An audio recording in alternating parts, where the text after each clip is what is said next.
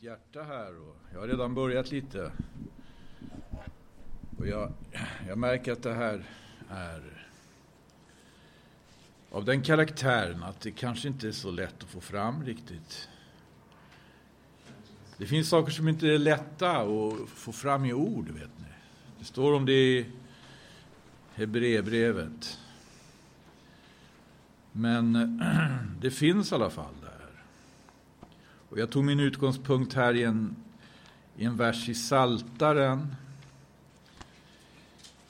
Därför att eh, det handlar om Herrens namn och vårt förhållande till Herrens namn. Och här har vi ett exempel på ett föredömligt förhållande. Men vi ser att det är också eh, det är så speciellt. Va? Det är 55 versen i psalm 119. Jag tänker om natten. Jag kommer i, om natten ihåg ditt namn. Herre, och jag håller din lag. När skapelseverket fullbordas, som vi ser i Första Mosebok, när alla skapelsedagarna eh, fullbordas, då står det på så märkligt sätt i det sammanhanget. Vi går igen till Första Moseboks andra kapitel. Och då läser vi första versen här. Då står det så här. Så blev nu himmelen och jorden fullbordade med hela sin härskap. Härskara. Härskara. Allt det som har skapats, det beskrivs här som en härskara. Vad är det? Det är en armé. Det låter krigiskt. Det, det är faktiskt det ordet som används.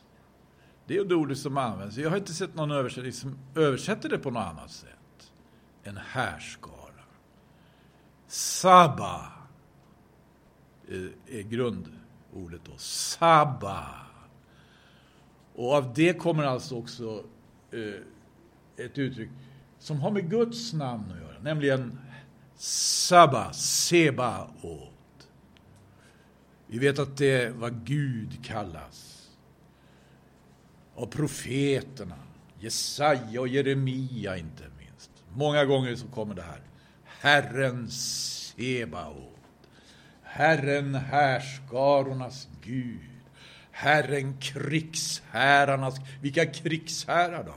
Solen, månen och stjärnorna. Alla växter och alla djur och människorna som Gud har skapat. En härskara som strider för Gud. Förstår, va?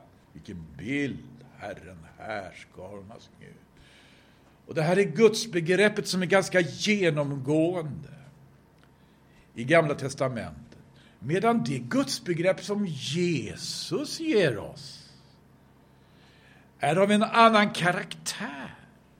Mycket annan karaktär faktiskt, därför han talar om sin fader. För Gud som fader. Inte som krigsöverste, utan som fader. Men märkligt är att det, det, fadersbegreppet finns så väl representerat redan i Första Mosebok. Medan det sällan används i Gamla Testamentet av de som tjänar Gud. De använder många gånger mer det här ordet, Herren Sebaot.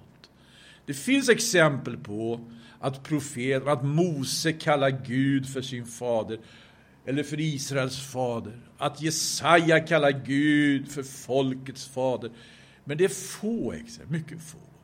Det är faktiskt Jesus som lyfter fram det här. Han lyfter fram det här mer genomgående. Och det har just med det här begreppet att göra. När vi kommer till andra kapitlet i första Mosebok, då är det nämligen inte så mycket krigs, skapelsens hela härsmakt vi möter. Utan vi möter familjesituationen. Vi möter lustgården. Vi möter mannen och kvinnan. Och vi möter det här uttrycket, innan allt detta så möter vi det här uttrycket Toledao. Släkttavla. Släkttavla. Släkttavla eller faderskap, som vi läste i Efesierbrevet. Allt vad Fadern heter. Ska vi gå till Efesierbrevets tredje kapitel igen?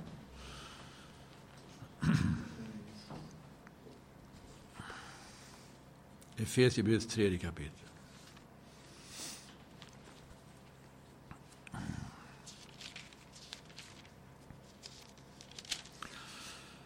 Aposteln som skriver, för den skulle böjer jag mina knän för, inte krigsherren, nej för Fadern.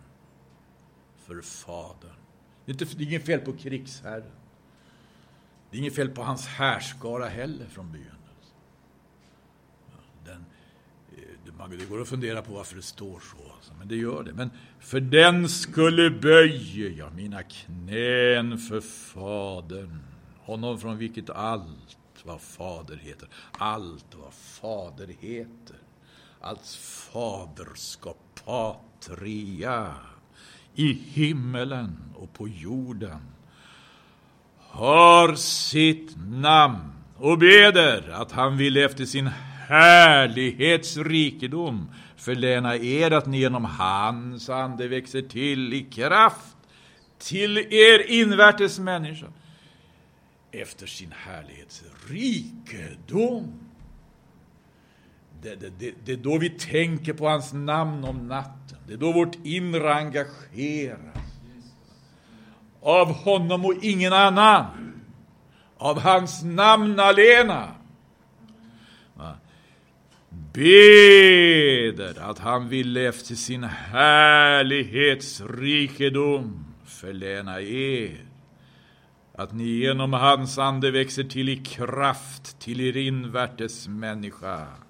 Och, och, och att Kristus genom tro må bo i era. Här är det så intimt, här är det så innerligt, här är det Kristus och församlingen, Kristus och själen, Kristus, Jesus och bruden. Själen blir ett värdigt, ett värdigt så att säga, hur ska jag uttrycka det här? Fäste för honom. Va?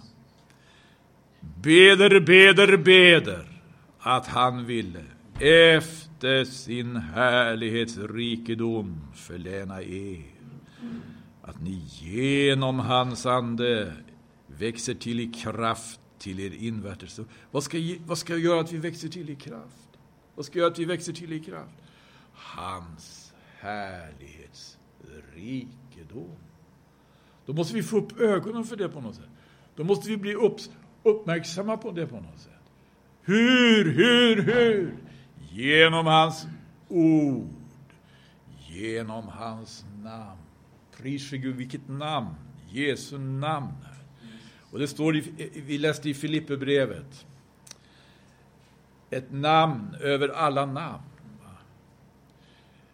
Vi, vi, det, det, har liksom, medan skapelsen för övrigt så traderas så mycket. Va? Det traderas hela människosläktets historia. Även de allra heligaste namnen. Va? Noa fick ett namn, han fick ju av sina föräldrar. Och, och, och, och så har eh, profeter och vise och skriftlärde, alla som har varit i Guds tjänst, fått namn då från, från tidigare generationer. Men så, så möter vi Jesus. Och det här som kommer direkt från, och direkt från Fadern, det manifesteras ju. Att eh, det kommer så direkt när han trädde fram för Israel. Vi läser ju i exempelvis Matteus evangeliets tredje kapitel.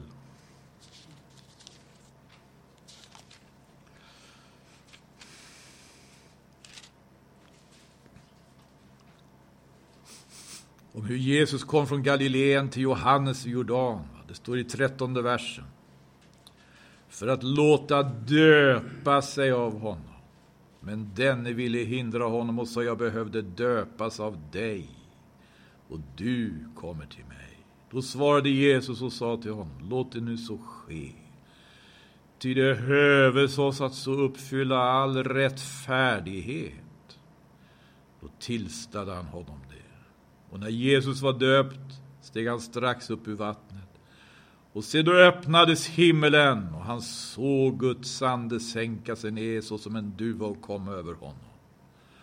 Och från himlen kom en röst som sa, den är min älskade son, han heter Jesus. Nej, han sa inte det. Namnet fick han faktiskt också från sina föräldrar. Men det var på grund av en uppenbarelse. Namnet Jesus gavs honom. Men här ser vi vad namnet representerar. Här avslöjas vilket, vilket nam, namnets dignitet. Aldrig någonsin har det skett förut att himlen öppnas. Aldrig någonsin har Guds ande sänkt sig på det viset i lekamlig skepnad. Inte över en enda profet, inte över en enda helig. Nej, men här sker det. Från himmelen kom en röst som sa, den är min älskade son, i vilken jag har funnit behag. Och så har vi ett släkte och så har vi en släkttavla som ingen annan. Gud var evigt lov. Och det finns ett namn, ett namn att anropa, ett namn att åkalla.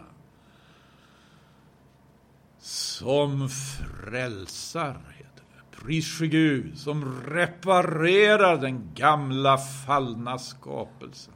Det är intressant att se då hur det här namnets åkallan namnets åkallan kommer att eh, lyftas fram i skrift. Därför att på liknande sätt, på samma sätt som i gamla förbundet och under gamla förbundets tidigare Eh, epoker, man åkallade Herrens namn, så kommer man efter det att evangelium börjar predikas att åkalla Jesu namn.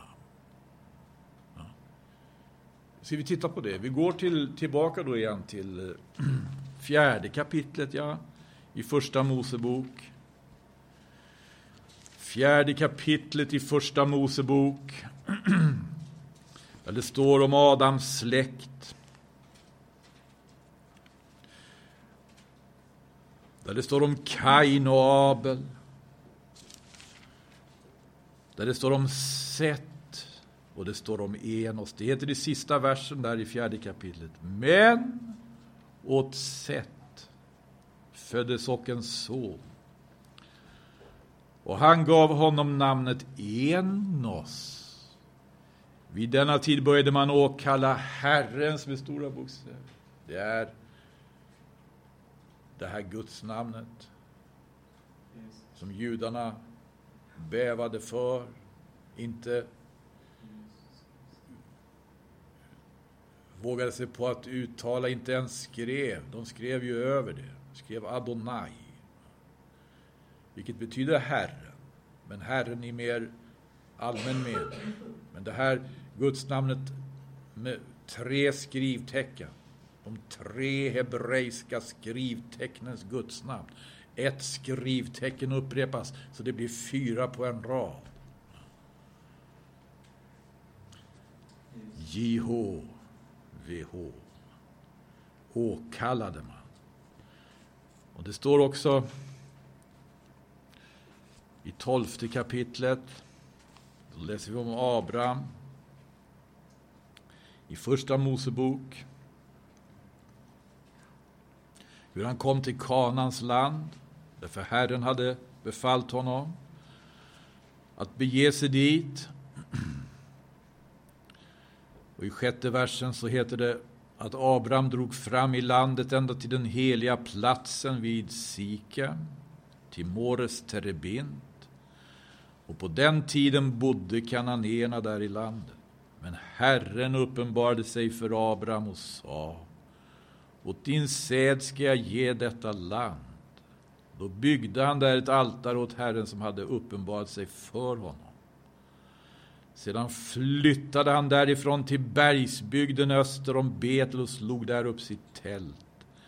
Så att han hade Betel i väster och Ai i öster. Och han byggde där ett altare åt Herrens namn och åkallade Herrens namn. Åkallade Herrens namn. Det gjorde man på Enos tid, det gör Abraham här. Han åkallar Herrens namn. Och profeten Joel, som kommer med den här underbara profetian om, om Guds ande. Om vi går till Joel kapitel 2.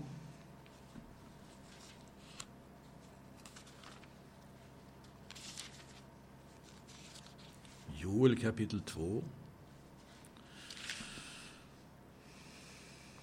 Det heter så här då, 28 versen.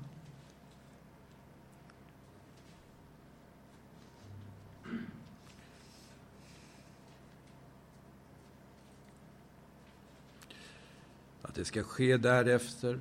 Efter vad? Det kan vara intressant att studera, men det har vi inte tid med nu. Det ska ske därefter så att jag ska utgjuta min ande över allt kött. Och era söner och era döttrar ska profetera. Era gamla män ska ha drömmar. Era ynglingar ska se syner. Också över dem som är tjänare och tjänarinnor ska jag i de dagarna utgjuta min ande. Och jag ska låta tecken synas på himmelen och på jorden, blod och eld och rökstoder. Solen ska vändas i mörker och månen i blod för en Herrens dag kommer den stora och fruktansvärda. Men det ska ske att var och en det ska ske att var och en som åkallar Herrens namn, han ska bli frälst. Ty på Sions berg och i Jerusalem ska finnas en räddad skara, räddad skara eller frälst. Räddad, det är frälst. En räddad skara, så som Herren har sagt. Och till de undsluppna ska höra dem som Herren kallar. Det här som sker i följd av att Jesus har dött på korset, blivit lagd i graven, men uppstått från de döda och samlat sina lärjungar omkring sig och sagt till dem Lämna icke Jerusalem, utan förbida där vad Fadern har utlovat, det var de ni har hört av mig. Så går det här i fullbordan på pingstdagen. Och just det här citerar ju aposteln Petrus på pingstdagen i Apostlagärningarnas andra kapitel. Just, just Joels profetia.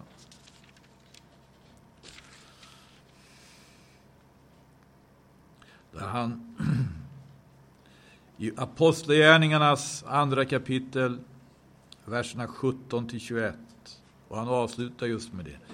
Det ska ske att var och en som åkallar Herrens namn, han ska bli frälst.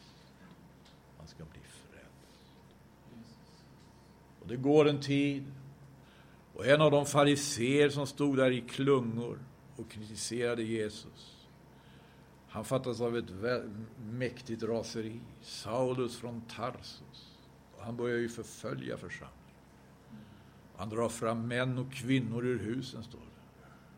Och för att under straff tvinga dem till hädelse.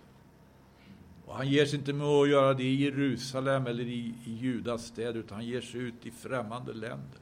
På väg mot Damaskus så får han vara med om att han slåss till marken av Jesu härlighet. Och det här finns, den här Apostlagärningarna återger det här tre gånger. Apostlagärningarnas nionde kapitel, Apostlagärningarnas tjugoandra kapitel och i Apostlagärningarnas tjugosjätte kapitel. Så det är mycket bärande, så att säga, i, i Apostlagärningarna. Vi läser från Apostlagärningarnas tjugoandra kapitel hur det här händer. Och hur Saulus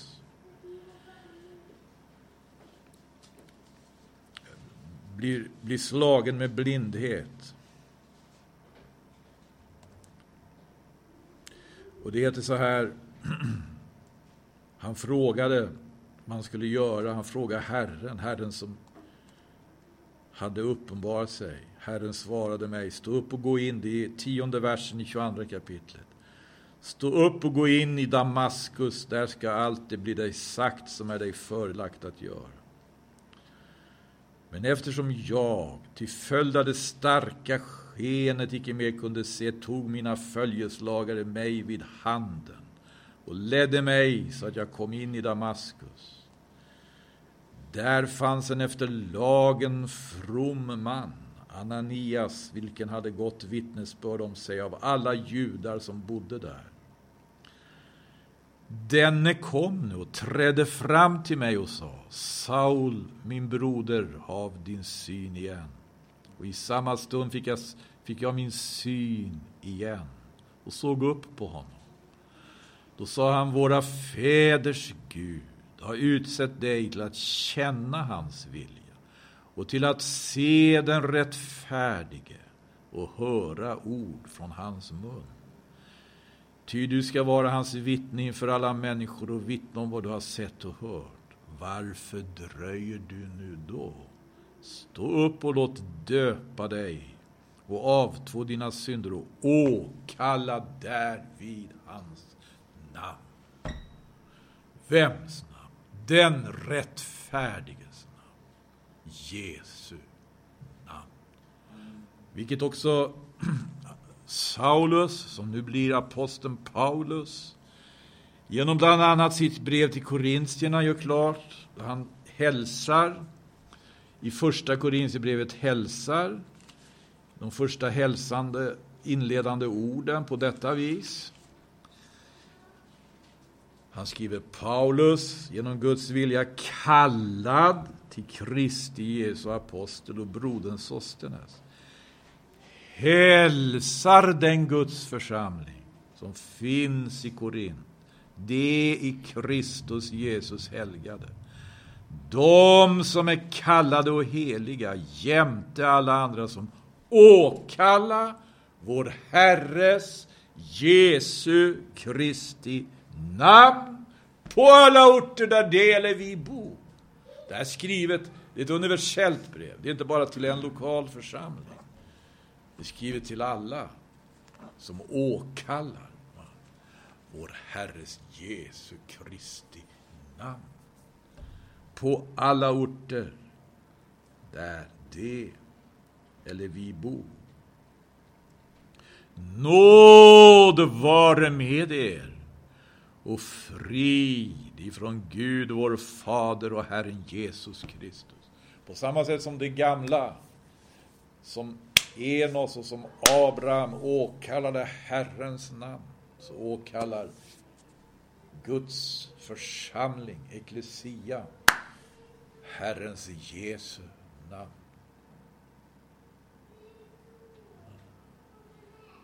Så, så vi förstår, det här är någonting alldeles oerhört. När, när, det, när, det, när han, som var till i Guds skepnad, antog tjänareskepnad för att göra Gud tillgänglig för oss syndare. Så att vi kan åkalla hans namn. Åkalla hans namn. Som frälsar, som reparerar den gamla fallna skapelsen.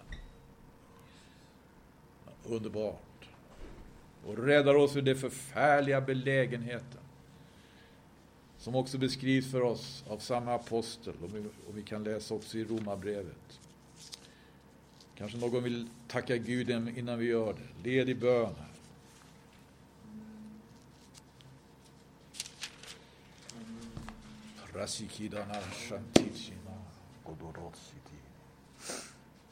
Och Gud i himmelen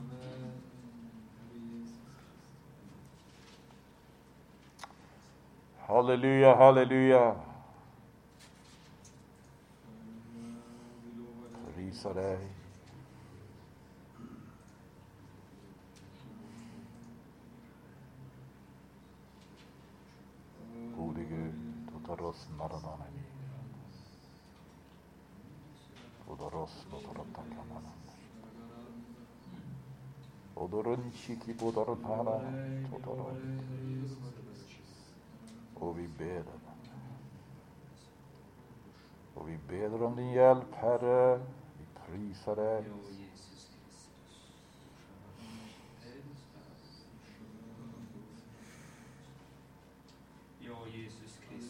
Orikinit shidinidinidis. Vi inför de heliga skrifterna. Anden tjänar i fortsättningen, Jesus. Du delar med oss, Herre. Prisar och tackar dig, Herre Jesus, för att du är namnet över andra namn. Prisar och tackar dig.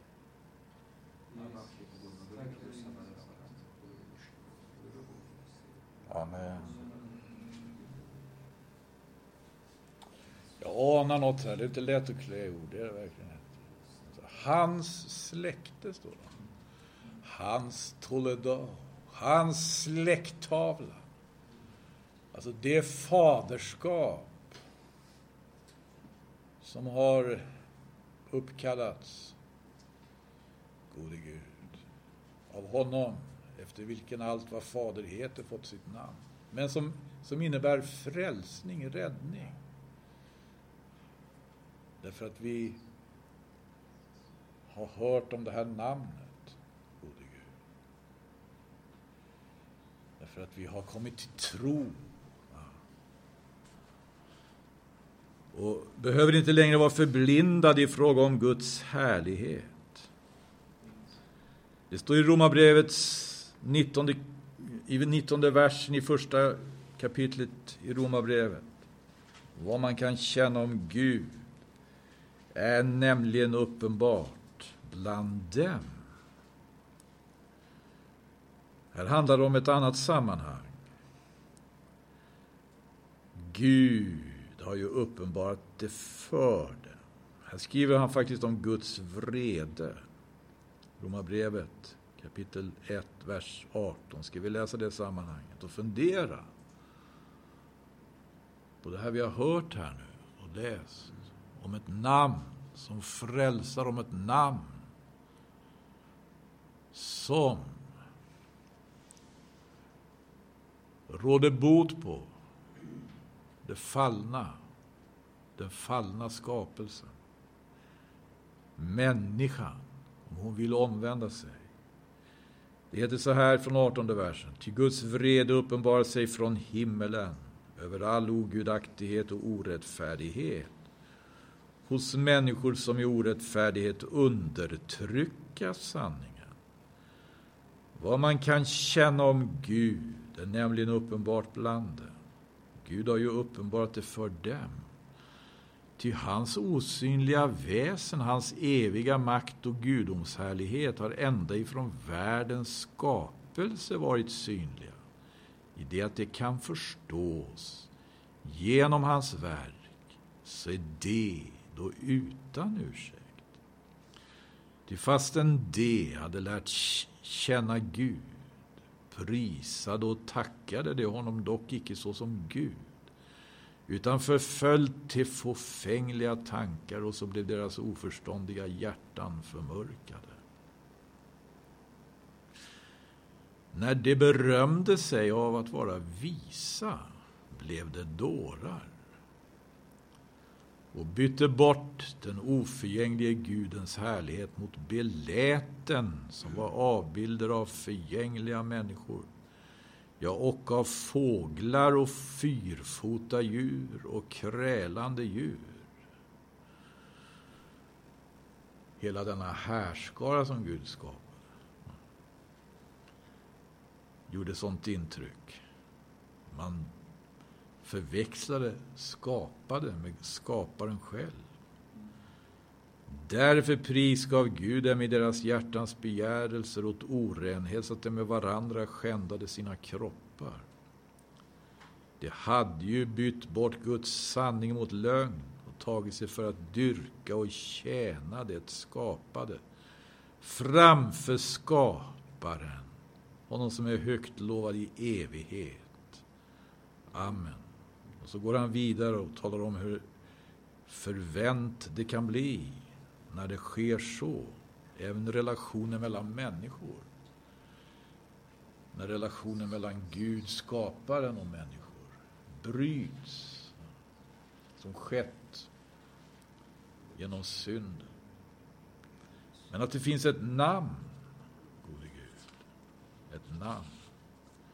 Och genom att åkalla det namnet, gode Gud, kan vi komma ur den här situationen. Det står det här, det här, det. Vilka är det, vilka är det, vilka är det? Det var vi. Enligt vad han skriver också till Efesierna.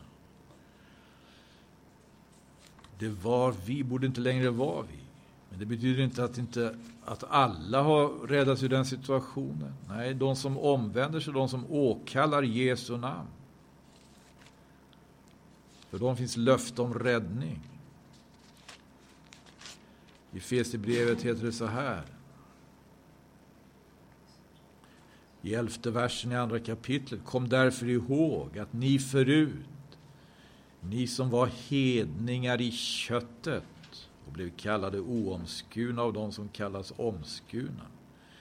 Efter den omskärelse som i händer görs på köttet, kom ihåg att ni på den tiden, då när ni var utan Kristus, var utestängda från medborgarskap i Israel och främmande för löftets förbund, utan hopp och utan Gud i världen.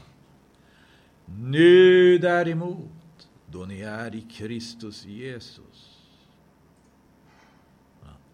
Nu däremot, då ni är i Kristus Jesus. Kan, kan du bejaka det här? Då är du salig. Nu däremot. Kan du inte bejaka det här? Det finns fortfarande tillfälle. Det finns fortfarande tillfälle att ta emot honom. Kan du inte instämma i det här, att du är i Kristus Jesus? Det finns fortfarande utrymme för att också du kommer med här. Nu, däremot, då ni är i Kristus Jesus. Det, fanns ett, det finns ett förr, det finns ett nu. Nu däremot. Nu däremot, och ni är i Kristus Jesus, har ni som förut var fjärran kommit nära i och genom Kristi blod.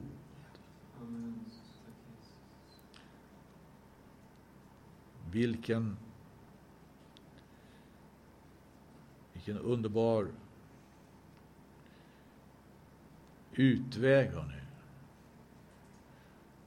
Må Gud hjälpa oss att ta vara på den. Kanske någon mer vill tala med Herren innan vi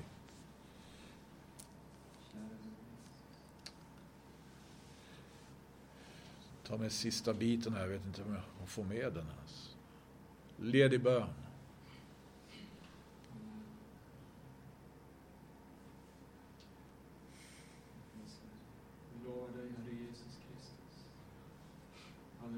Tack för ditt namn, Jesus, som är över alla namn.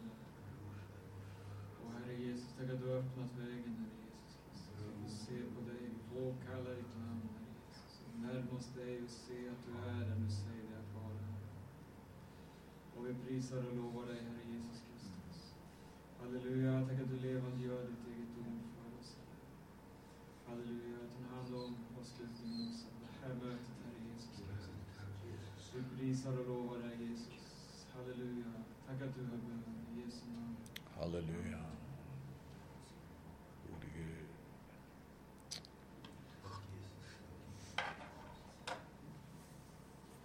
Det här som vi läst just i Efesierbrevet och Romarbrevet ger ju perspektiv på det här, att åkalla. Ska vi be Gud om nåd att vi blir bättre på det? Bli på ett bättre vis åkalla honom. Finna den här sällsamma hållningen. Att i nattens timmar tänka på hans namn. Komma ihåg hans namn. Vare sig det är dag eller natt. Vare sig det är sommar eller vinter, vad det än är för omständigheter. Vi går genom eld och vatten, vi går genom vått och torrt. Men att vi är i vårt inre. Därför att han imponeras ju inte av läppar. Det gör han inte. Profeten säger vad då? Detta folk nalkas mig med sina läppar. Men deras hjärtan är långt ifrån mig.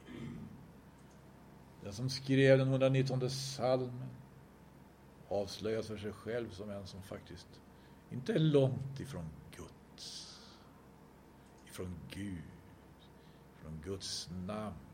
Mitt i nattens timmar kommer han ihåg Guds namn och håller. Ja, vilken frimodighet. Hur kan han påstå det bara? Det finns ingen som, som håller Guds lag, men han har fått tag i någonting. Man har en underbar frimodighet. Man har ett underbart förhållande till Gud. Och Herren hjälp oss. Så vi blir bättre på att åkalla Herrens namn.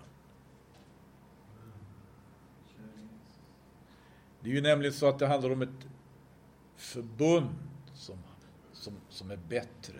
Det bygger på bättre löften, eller hur?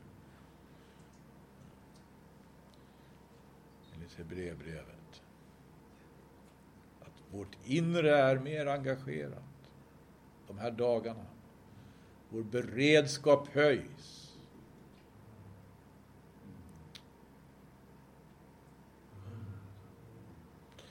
Man har kritiserat oss för att vi har släppt greppet om saker och ting. Vi har kommit hit till Långshyttan. Och det är naturligtvis en kritik vi får pröva oss inför. Man har kritiserat oss för att vi har släppt greppet om saker och ting när vi kommit hit till Långshyttan. Och det är naturligtvis en kritik vi får pröva oss inför. Men vi har i alla fall kommit hit. Må Gud hjälpa oss. På tal om släkttavla. På tal om... Det är en diskussion om Maranata, vet vi. Det är bok som har skrivits, Torbjörn Aronsson heter författaren. Och det, diskussion i kristna led om Maranata. Därför att han har på ett märkligt sätt lyft fram vissa saker. Som eh, på ett unikt sätt faktiskt för att komma från kristenheten. Det var en stort uppslagen artikel i Dagen för någon tid sedan om att Maranata har bidragit till kyrksverige. Och jag vet inte, det kan man för naturligtvis fundera på. Ett uttryck som kanske inte riktigt... Men i alla fall ett mycket unikt omdöme från kyrksverige i den artikeln i Dagen och i den här boken av Torbjörn Aronsson. Men jag, du vet, jag kommer ihåg Arne Imsens bibelstudier. Sommarkonferensen 1983. Om den kristna församlingens frihet och oberoende. Om att inte ha alternativa fäder. Och första tiden vi var på Bällsta. Då han undervisade om profeten Elia och om faderskapet som inte hade rämnat. Profeten Elia byggde ett altare på Karmel som vittnade om faderskapet som inte hade rämnat. Jag ber om ursäkt men Torbjörn Aronssons bok och den artikeln i Dagen lyckas inte få fram den sidan av Arne Imsens och Maranatas kurs.